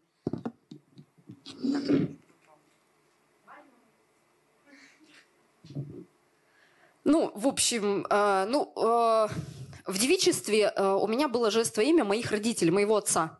А, я была дочь э, вот, и жест моего отца, то есть это выглядело вот так вот. Ну, понятно, да, папа мой? да, у него были вот, вот до сюда вот эти вот 70-х хиппи вот этот. Вот, э, я была его дочь. Вот. Потом я вышла замуж, и у меня вот такая говорящая фамилия оказалась Варинова. В общем, я стала это жест творить. Э, повар, папа был против, но, в общем, сообщество глухих так решило. Вот. Ну и, соответственно, у всех есть жестовые имена, и они должны быть, это элемент. Но слышащие, вдруг узнав, что такая штука есть, они это назвали кличкой, И больше того, даже начали внушать глухим школьникам, в частности, что это вообще некрасиво и неприлично. Ну, правда, глухие э, в школе действительно думают, что это некрасиво и неприлично, но они все равно это используют, а потом, став взрослыми, они понимают ценность э, жестового имени. Вот. Но культура жестового имени, к сожалению, пока еще формируется. Иногда бывают очень некрасивые и неприятные жестовые имена, и глухие пытаются от них избавиться. Вот. А, пойдем дальше. Этикетные еще правила. Ну вот тоже мы здесь уже некоторые... А, мы уже обсудили, да, про поведенческие нормы, что для привлечения внимания прикасаются к друг другу, сообщают, откуда они. Еще при разговоре с друг другом смотрят в глаза, а при разговоре со слышащими смотрят в глаза и на губы. Да? Это пример культурно-специфичного поведения. Но слышащим это иногда не нравится, они говорят, они нам в рот заглядывают. Ну, то есть, а им по-другому никак. А, ну вот диалоги тоже я вам привела примеры, да. Еще разговоры в большой компании. А, разговоры в большой компании обычно превращаются так, что говорит кто-то один, слушают все. Но потом все начинают разбиваться по парочкам, по двое, по трое, и весь разговор обычно превращается именно вот по двое, по трое. При этом они могут тут же поговорить, бросить свою тему, переключиться к другому, да, и вот так вот друг от друга, в общем, переходить, при этом перебивать, э, влезать нормально, спокойно в разговор. И вообще среди глухих э, при общении э, перебивать друг друга, это тоже абсолютно считается нормой. Мы своих студентов, слышащих, переучиваем. То есть учим прям вот вмешиваться в разговор, встраиваться, подстраиваться под разговор. А, так, что я еще сказала? Я, получается, вперед чуть-чуть пробежала, да, прямолинейность, критика, внимание к подробностям. Да, глухие очень любят э, вот это внимание к подробностям, когда они, э, слышащий может рассказывать какую-то историю, говорил, говорил, проскочил какую-то часть информации и пошел дальше. То есть глухие все по порядочку, все четко и по существу. Они могут потом еще вернуться, еще раз повторить, потом еще раз пройти, перескочить, опять вернуться. Ну, то есть это прям можно вот так выслеживать, это целая структура. А, еще этикетные правила. Тесный физический контакт, частые объятия при встрече, Уж это, да, вот мы сегодня с некоторыми людьми вообще не знакомы, но обняться – это закон. Вот, слышащие тоже, на самом деле, а, кому это нравится, в общем, они как раз любят а, пообниматься. Вот у нас тоже интересно, слышащие студенты, их сначала это пугает, напрягает, что надо к друг другу прикасаться, к преподавателю прикасаться. Вот, а потом, в общем, а, те э, слышащие ребята, которым это нравится, тактильный контакт они, да, получают от этого какое-то удовольствие. Они у нас активно идут волонтеры, и вот это вот обнимашки, да, то есть там, в общем, у нас это все прям очень э, часто бывает, слышащие к этому приходят в результате, да, то есть и на самом деле э, в общении с глухим на жестовом языке за счет того, что ты смотришь в глаза, чтобы привлечь внимание, нужно прикоснуться, э, чтобы там встретиться, попрощаться, нужно обняться и так далее. Вот эти все непроизвольные вещи – когда слышащие попадают в мир глухих, они часто называют мир глухих очень теплым, очень приятным, очень открытым. Действительно, в слышащем мире мы очень сильно дистанцируемся, закрываемся друг от друга. У нас у всех лица обычно скрывающие все наши эмоции, а глухим в жестовом языке, да, вот как у нас в звучащем интонация, так, у глухих в жестовом языке это все эмоции здесь, да, очень активный жестовый язык, он весь вот передается на лице, и именно поэтому часто, да, слышащие люди оценивают глухих как более открытых, более таких мягких, доброжелательных. И действительно вот эти все какие-то, не знаю, пафос, ярлыки, статусы, в общем, они все пропадают в мире глухих, то есть там совсем все по-другому. А, есть еще интересный такой этикетное правило five, five times by. Ну, в общем, это, ну, нет такого понятия, точнее, не используется такое понятие э, в русском сообществе, но это долгие прощания. Да? Пять раз попрощаться. Глухие очень долго прощаются. На самом деле это тоже определенный исторический опыт культурный, потому что у них долгое время не было возможности связи. Это сейчас, чтобы поболтать, включил видеокамеру да, на WhatsApp видео и поговорил. А раньше, чтобы поболтать, нужно было ехать куда-то, где-то искать время, собираться и встречаться. Мы-то с вами что делали, чтобы поболтать? Мы брали телефоны и звонили. Да? Телефоны существуют в, вот, в жизни слышащих очень давно. Да? И поговорил вроде с родней там, на, другой, на другом конце страны, уже на душе спокойно. Глухим этого очень сильно не хватает. Поэтому вот эти долгие прощания, это вот, знаете, что называется, поговорить про запас. На всякий случай, да, а то вдруг, ну, не знаю, когда встретимся. Вот, и несмотря на то, что сейчас в их жизни есть телефоны, достал по видео и позвонил, все равно это очень долго происходит, и это всегда. Поэтому главная ценность – это возможность общения на жестовом языке, в том числе через окно, да, в поезде, на расстоянии. То есть это все очень хорошо работает. А, у меня мама живет со мной через два дома, а, и, допустим, она мне пишет, я иду в магазин. Я подхожу к окну, потому что она проходит мимо моего, в общем, окна вот так под углом. Притом, замечу, я живу на десятом этаже. И то есть, и в общем, что-нибудь мы можем друг другу там помахать. Я могу попросить ее купить хлеба, да, соответственно, она может идти обратно, я спущусь. Мы простоим столько времени, что я могла бы еще сама 10 раз ходить за этим хлебом. Но, в общем, несмотря на то, что еще раз, да, мы каждый день созваниваемся по видео, живем вот через дом, ну, все равно вот это правило тоже работает. А, ну что у нас еще из этикета? Аплодисменты да, глухие аплодисменты, да, очень красивые. А, и это вот принято вращать кистями рук, особенно когда это большой зал. Но есть слабослышащие, которые любят вот настоящие наши да, аплодисменты, которые вот громыхают и хлопают. Э, слабослышащим тоже такое нравится. Да, вот а глухим очень красиво как раз глазами, да, вот подсказывают, да, как раз вот, поэтому здесь еще раз упоминаю про важность технологий для общения. Это потрясающая вещь, она просто облегчила жизнь глухих. Субтитры, громкоговорители, а, различные технические штучки, которые подключаются к слуховым аппаратам, видеосвязь, субтитры. А, да, на Ютубе автоматические субтитры, несмотря на их ошибки, но это хотя бы что-то, чем вообще ничего.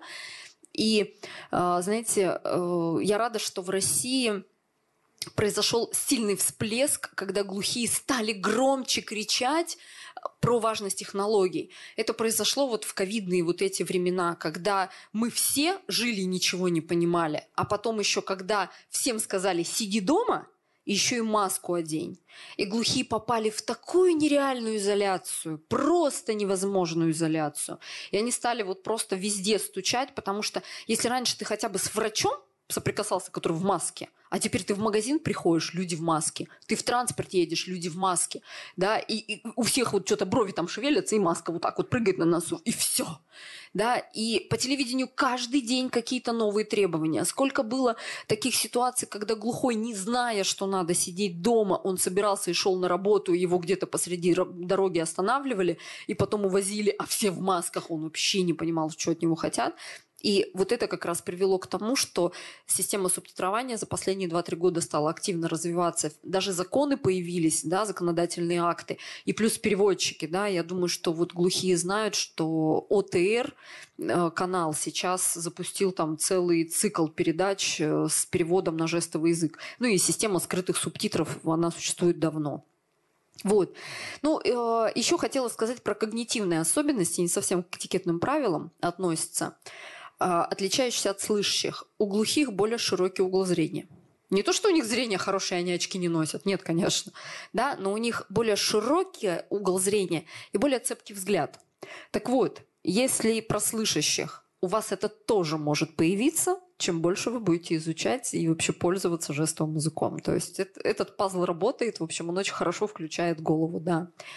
А, ну вот повышенное внимание к деталям – это именно вот к визуальным. А, плюс еще вот здесь тоже да, не указала на слайде, это чувствительность к вибрации, да, к вещам, которые вот то, что... Ну, то есть он может идти по дороге, и он, что называется, не слышит транспорт сзади, а чувствует. Да, вот эти вот вибрации, все там, сквозновение, ветерка, дверь открылась, чух, что-то подуло, мы с вами можем на это не обращать внимания, они этим очень пользуются. Для тех, кому чуть интереснее вот эти вещи, как раз про когнитивные, очень рекомендую книгу автор Оливер Сакс зримые голоса. Может быть, знаете, Оливер Сакс, очень известный американский нейропсихолог, пишет в таком очень легком формате. Много у него известных книг, даже не буду перечислять. Но вот Оливер Сакс «Зримые голоса». Классная книжка, читается легко. Глухим тоже советую. Э, очень достаточно прям понятная. Она рассказывает про вот эти потрясающие когнитивные вещи у глухих. Ну, в общем, понимаешь, что ты слышащий, это вот прям не очень здорово. То есть им повезло в этом плане намного больше. А, фольклор. еще одна вещь, да, я не укладываюсь уже во время, я уже это понимаю. А, фольклор. А, он действительно существует у глухих, и его тоже очень много, и становится все больше и больше. Одно из популярных вещей это байки, а, театр, а, который, да, именно связан с глухими, а, visual, visual sign, визуальные жесты. Может быть, глухие знают. ВВ. Все знают, слава богу.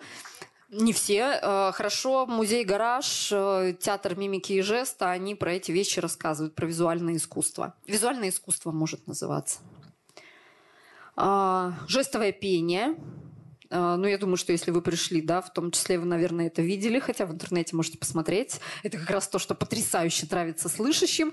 Но глухие, на самом деле, этим не очень увлекаются. Этим увлекаться могут слабослышащие.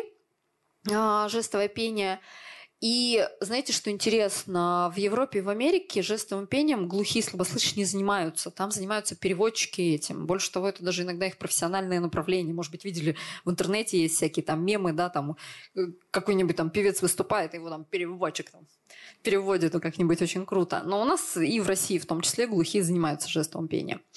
А, вот это, это художественное искусство глухих, да, вот для глухих.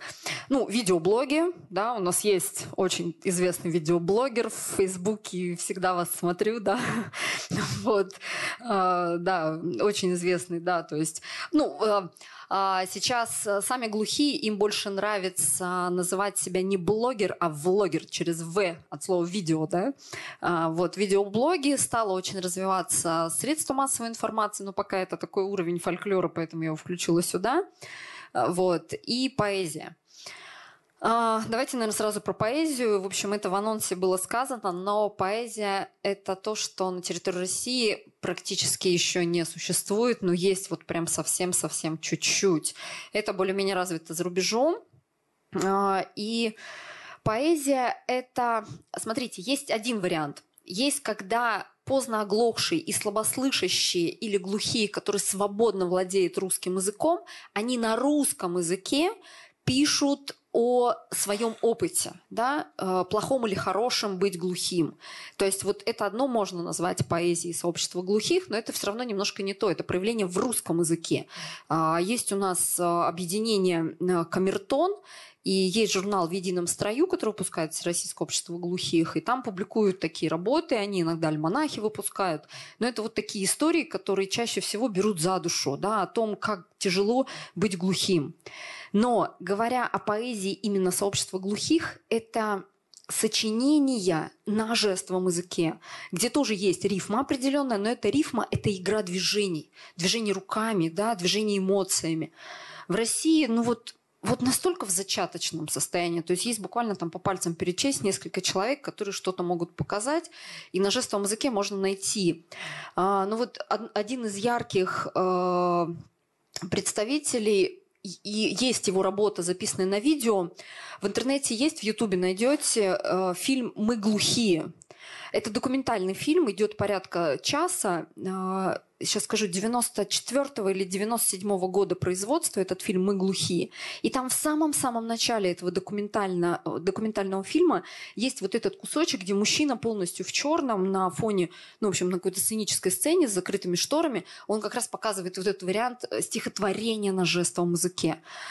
А, ну и тут пазл как бы не складывается. Почему? Э, но если мы Пушкина возьмем и переведем на какой-то другой язык, это уже не Пушкин. Так вот то же самое. Если мы возьмем на жестовом языке вот какое-то такое поэтическое произведение, это уже, это уже не оно, если я его буду переводить на русский язык, да, то есть, потому что в русском языке что мы ожидаем? Мы ожидаем, там, допустим, рифму, да, там какой-то определенный склад строк и так далее. То есть здесь совсем другие правила. А, мне бы хотелось из всего этого, ну вот про театр мимики и жеста, я думаю, что кто из вас, если окажется в Москве, театр мимики и жеста посетить нужно. Это очень круто, можно найти их спектакли, в том числе в интернете. А, ну и вообще этот театральный коллектив, он находится в метро Измайлова, да, они в том числе и очень активно ездят по городам, может быть, в том числе там побывают у вас. То есть э, этот театр отличается тем, что есть еще театр недослов, а, тоже достаточно известные э, театры отличаются тем, что, во-первых, они постановки на жестовом языке, но при этом это могут быть произведения как классические, самые обычные классические произведения, театральные постановки, да, вот э, из культуры русских, но на жестовом языке они выглядят совершенно по-другому. И в том числе это могут быть э, пьесы, написанные о жизни глухих и поставленные, соответственно, глухими актерами на жестовом языке.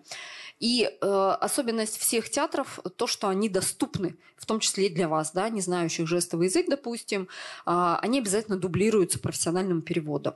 Э, я вот с большим удовольствием, когда бываю в Москве, хожу помимо театра мимики и жеста в Недослов.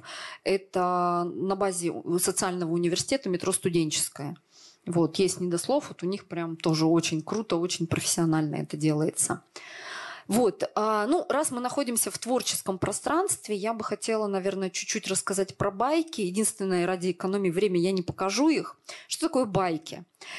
ну, как-то в русской культуре бы стали редко использовать это слово, да, хотя оно понятно. Это некая история. Но глухие пользуются байками всегда. Они рассказывают друг другу эти истории.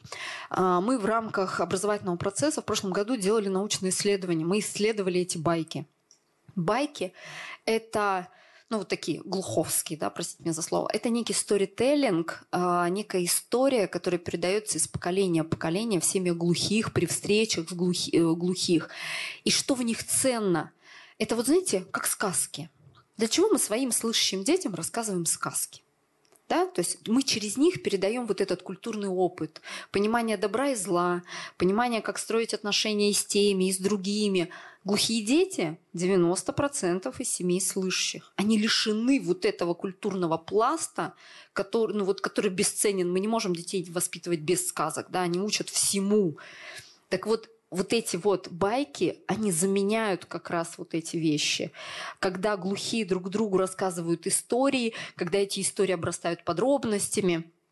И вот, знаете, бывают еще разные истории. Например, глухой с глухим, ну или с глухими, глухой со слышащими. Так вот, глухой со слышащими, знаете, это потрясающие истории. Сравню с русскими. В русских историях, например, есть анекдот. Русский, немец там и француз. Вот что бы с ними ни происходило, красавчик кто? Русский. Притом он иногда может там выглядеть, ну, так глупо, да? Ну вот прям аж стыдно. Но он красавчик, и мы любим такие истории-анекдоты у глухих есть точно такие же истории, да, которые они называют байками. Но там главный герой глухой и слышащий. И там всегда слышащий, ну прям не красавчик вообще. Да, то есть там красавчик глухой, хотя иногда есть истории сквозь слезы. Ну, правда, сквозь слезы. Иногда глухой там выглядит на самом деле не, не очень хорошо. Но знаете, какая очень важная часть? Они над этим смеются. А умение смеяться над собой – это очень как раз высокий уровень оценки вообще, да, общества и его развития, когда мы можем посмеяться над собой. У глухих таких байк полно, в интернете очень тоже много глухих, которые рассказывают эти байки, и это прям вот такой устный фольклор просто потрясающий. Вот, и да, там глухой может оказываться в выгодном или невыгодном положении, и там можно увидеть все особенности социального поведения глухих. То есть прям потрясающие вещи. Ну, в общем, научную статью мы написать еще не успели, но исследование было. А, ну и вот про искусство. Искусство, э, говоря именно про художественное, изобразительное искусство, э, ну это уже последнее, да, о чем я сегодня скажу, дело в том, что тоже в России очень много художников. Глухие, у них ну, потрясающее визуальное восприятие. Есть объединение, есть даже ассоциация глухих художников. А, они могут рисовать обычные картины, и если мы на них с вами посмотрим, мы не увидим ничего. Но есть именно art или DV, как это иногда называют. А, я покажу сейчас эти работы. А, в них есть два основных направления. Есть общие мотивы это глаза, руки, уши, рот, дети, двери, музыкальные инструменты и животные. Ну, чаще всего это глаза, руки, уши и рот. Это то, что изображают глухие. Это вот такое определенное направление. При этом, ну, что называется, большим искусством не принято это направление как отдельное направление, но оно есть.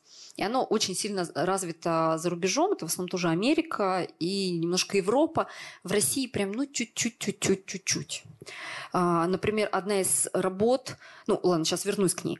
Значит, тут есть два направления. Есть направление, когда глухие против системы, и когда глухие за самобытность своей культуры. Так вот, глухие против системы это такие работы, которые показывают всю боль. Боль быть глухим в мире слышащих. Как раз вот эта дискриминация, вот это давление, вот эти запреты. Это такие жуткие иногда картины, вот до мозга костей. Я не знаю э, российских глухих художников, которые в таком направлении работают. Они пытаются, но очень аккуратно. Да? А есть второе направление, в котором есть глухие художники, которые работают. Это э, как раз демонстрирует темы расширения прав, возможностей жестового языка. Это принятие глухоты, которые показывают какие-то положительные вещи.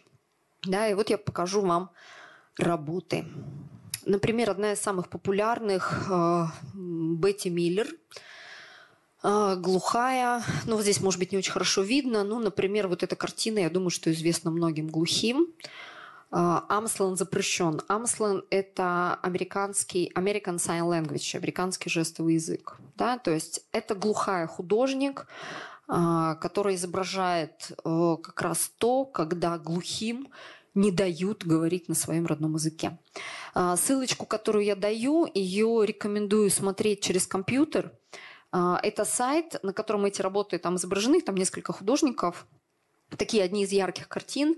И там, если на картину мышкой наводить, такие красные точки есть на картине, и там есть объяснение, ну вот какой символизм, какие эмоции, какие чувства передают эти работы. И я думаю, что многим глухим вот это очень понятно, да, что всю жизнь да, вам не дают, нельзя, бьют по рукам. Ну вот когда моя мама училась, да, это вот прям в прямом смысле слова били по рукам. И здесь вот эта картина, проверка слуха, ну, не очень хорошо видно. Она показывает девочку, просто маленькую девочку, которую обтыкали вот этими приборами и постоянно лезут в уши и проверяют уши. У многих глухих есть общий исторический опыт. Это вот эти жуткие воспоминания работы с логопедом, когда всякой гадостью лазят во рту, да, когда э, в школах э, существуют кабинеты вот с такими огромными наушниками, когда тебя заставляют слушать разные звуки, определять эти звуки, вот, мучение, головная боль, что я вижу, и, в общем, э, вот эти вот занятия, о которых сейчас вот девочки рассказывают, когда берется какой-нибудь объект, закрываются губы, и просто там 40 минут мучают ребенка, услышь то, что ты физически не можешь слышать, но ты должен, да, ему что-то говорят за закрытым экраном. Ну, кто учится на сурдопедагогов, те эти вещи знает, да, то есть это, ну, вот жуткая вот эта боль. А, Сьюзан Дюпор, а, тоже достаточно известный художник, и вот одни из ярких ее картин, хотя еще раз их больше, ссылка дается на тот же самый сайт, да, просто там много этих работ. Ну вот э, здесь про глухую американку. Эта картина говорит о том, что я американка, я, э, ну, я гражданин своей страны, да, и, но все вы, вы только видите мой слух, мой аппарат. Вы только обо мне говорите только как о человеке с нарушенным слухом. Вы не видите, что я там с большими красивыми глазами. Вы не видите, что я э, там, не знаю, черноволосая. Вы не видите, э, что я просто, просто гражданка своей страны. Да, вы видите только то, что я вот глухая, и вас интересует только то, что в моем ухе. Ну вот это тоже, да, высказанная боль. А, ну, семейная собака, ну вот, наверное, кто имеет слышащих родителей, те, наверное, очень поймут эту картину. Это все окружающие родственники, у которых вот эти говорящие головы, смазанные лица, когда ты их не понимаешь, а ты должен говорить, говори, молодец, хорошо говоришь, да, мама говорит. Вот. И когда все радуются твоим успехам, что ты в очередной раз научился говорить какое-то слово. Не то, что ты там научился о чем-то рассказывать на жестовом языке или еще что-то, да, а когда ты просто вот такая семейная собачка, и все гордятся. Я на самом деле э, вообще ненавижу семейные праздники.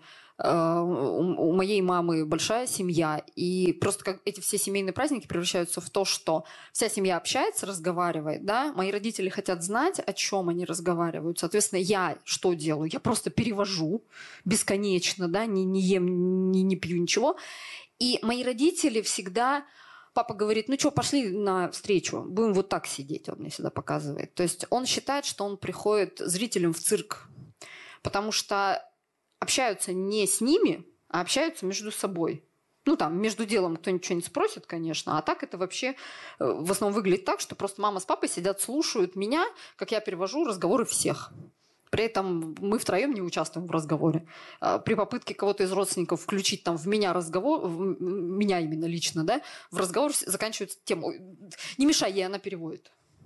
Вот, да, и, соответственно, а, мои родители там, ну, там, не знаю, дядя мой может подойти к моему папе, там, как машина, папа, ну, то есть, ну, ладно, меня если поймают, ну, я обычно сваливаю уже, меня на это терпения не хватает. Вот, ну и вообще, да, то есть здесь та же самая, наверное, история, попадая на семейные праздники, коммуникация, ой, ладно, быстрее оттуда сбежать. Вот, то есть это вот такая боль. Но есть, например, Александр Мартьянов. А, это наш российский художник, один из самых известных. Его, к сожалению, не стало в прошлом году. Это очень большая потеря для сообщества глухих. Это тот человек, который ну, вот рисовал в этом направлении, но он все-таки рисовал в положительном да, направлении. У него очень много работ. Вот, кстати, вот этот фильм «Мы глухие», про который рекомендую, там есть интервью с ним, есть, где он показывает работы, где он рассказывает, что он передавал в этих работах. А, и вот они как раз тоже очень разные. И вот этот триптих говорит э, о жесте, о свете и нити, которая связывает мир глухих внутри крепко-крепко-крепко. Да? То есть здесь тоже раздумья. Какие бы раздумья ни были, они все связаны с руками. У слышащих часто есть один из таких вопросов, который мне часто задают. А как глухие думают? Да?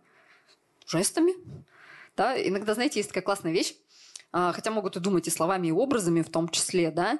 А, смотрите, а, в транспорте едете, сидит перед вами человек, такой с задумавшимся лицом и губами шевелит.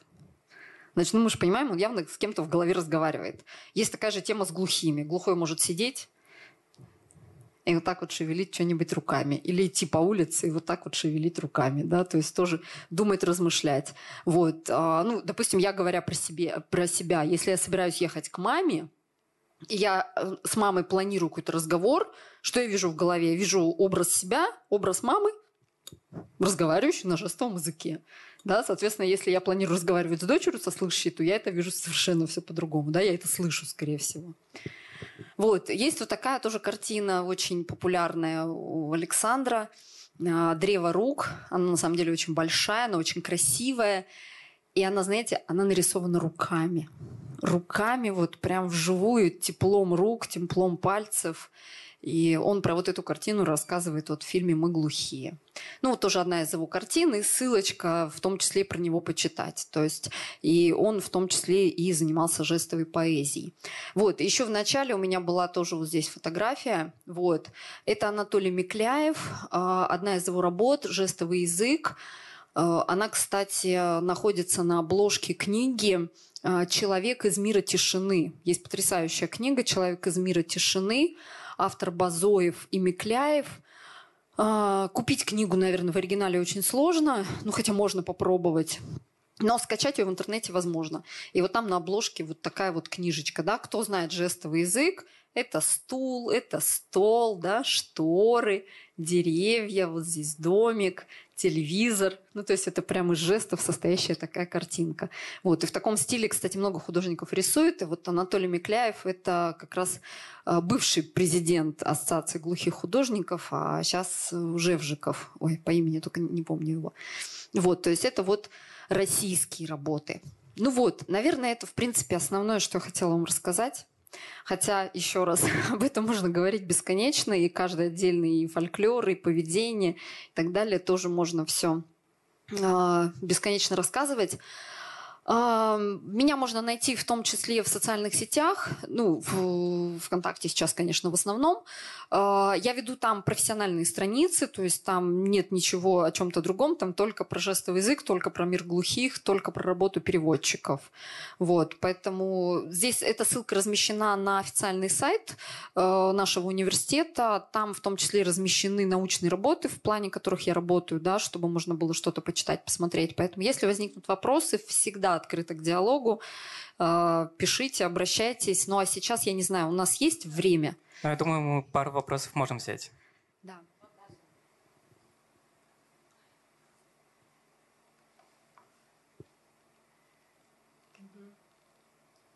А, да, вопрос э, изучала или знала. А, на самом деле, а, можно дать через переводчика. Вопрос, откуда я это все знаю. А, первое, во-первых, это просто жизненный опыт. А, во-вторых, у нас есть а, Александр, о, Виктор, Виктор Александрович Паленый. А, Виктор Александрович Паленый, глухой, он работает во Всероссийском обществе глухих, а, он кандидат педагогических наук, он потрясающий исследователь и культуролог, он это все исследует. Поэтому в первую очередь я, конечно, росла и воспитывалась на его работах, я их читала там с 18-20 лет. А, потом у нас есть в Москве Комарова Анна Анатольевна, тоже достаточно известный переводчик, слышащая. Она много исследует. Ну и плюс, э, благодаря тому, что сейчас доступен интернет, мы очень много изучаем на иностранных языках, э, мы много исследуем, мы проводим исследования. И в первую очередь, понимаете, я ни дня, ни суток не провожу без глухих. И все, что я читаю, все, что я узнаю, я иду проверять на них. Я иду и спрашиваю у них. Иногда они на меня смотрят как на идиотку. Я говорю, ну так же написано, давай проверим. Да, и мои глухие проверяют. Ну вот здесь мы выяснили, что вот двое у меня активных глухих. Это Марина Алексеевна Борисова, МБ. Да, ее вот здесь знают. А, потом а, есть известный блогер Соколов Алексей. А, я с ним вообще вот с пеленок выросла, поэтому мы с ним проверили все.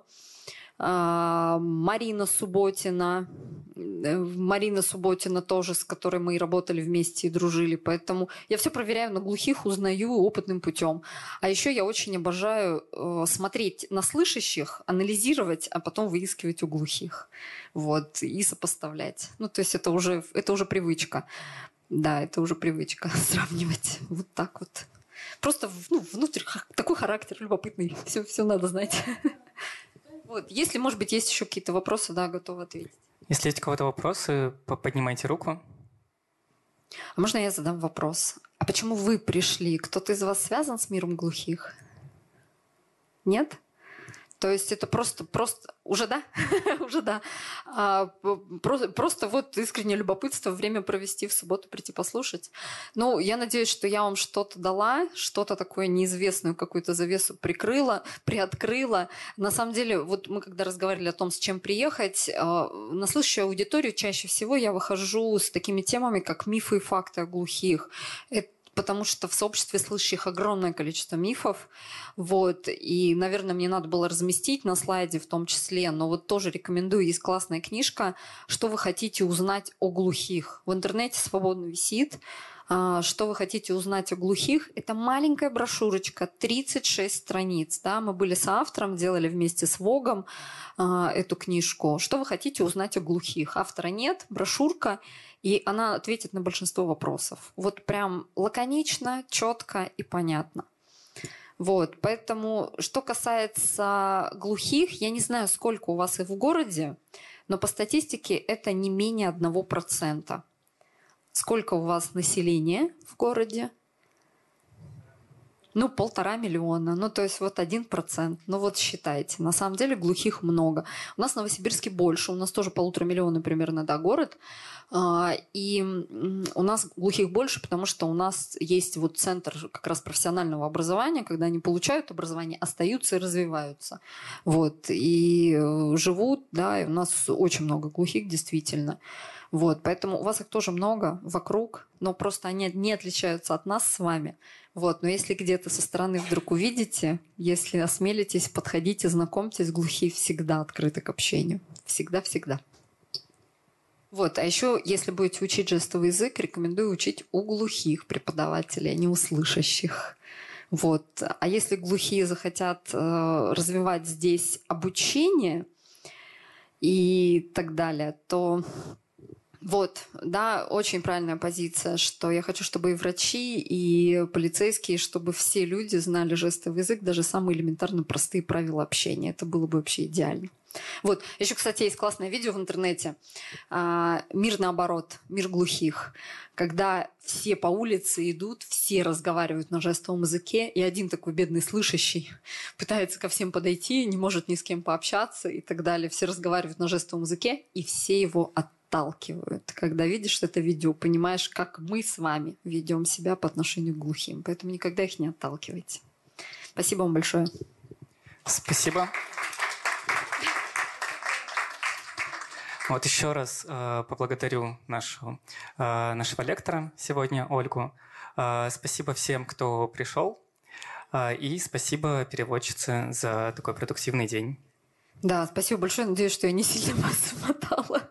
Вот, я знаю, что меня сложно переводить, да. Всем еще раз спасибо. Будем рады видеть вас всегда в Ельцин-центре. Да, спасибо.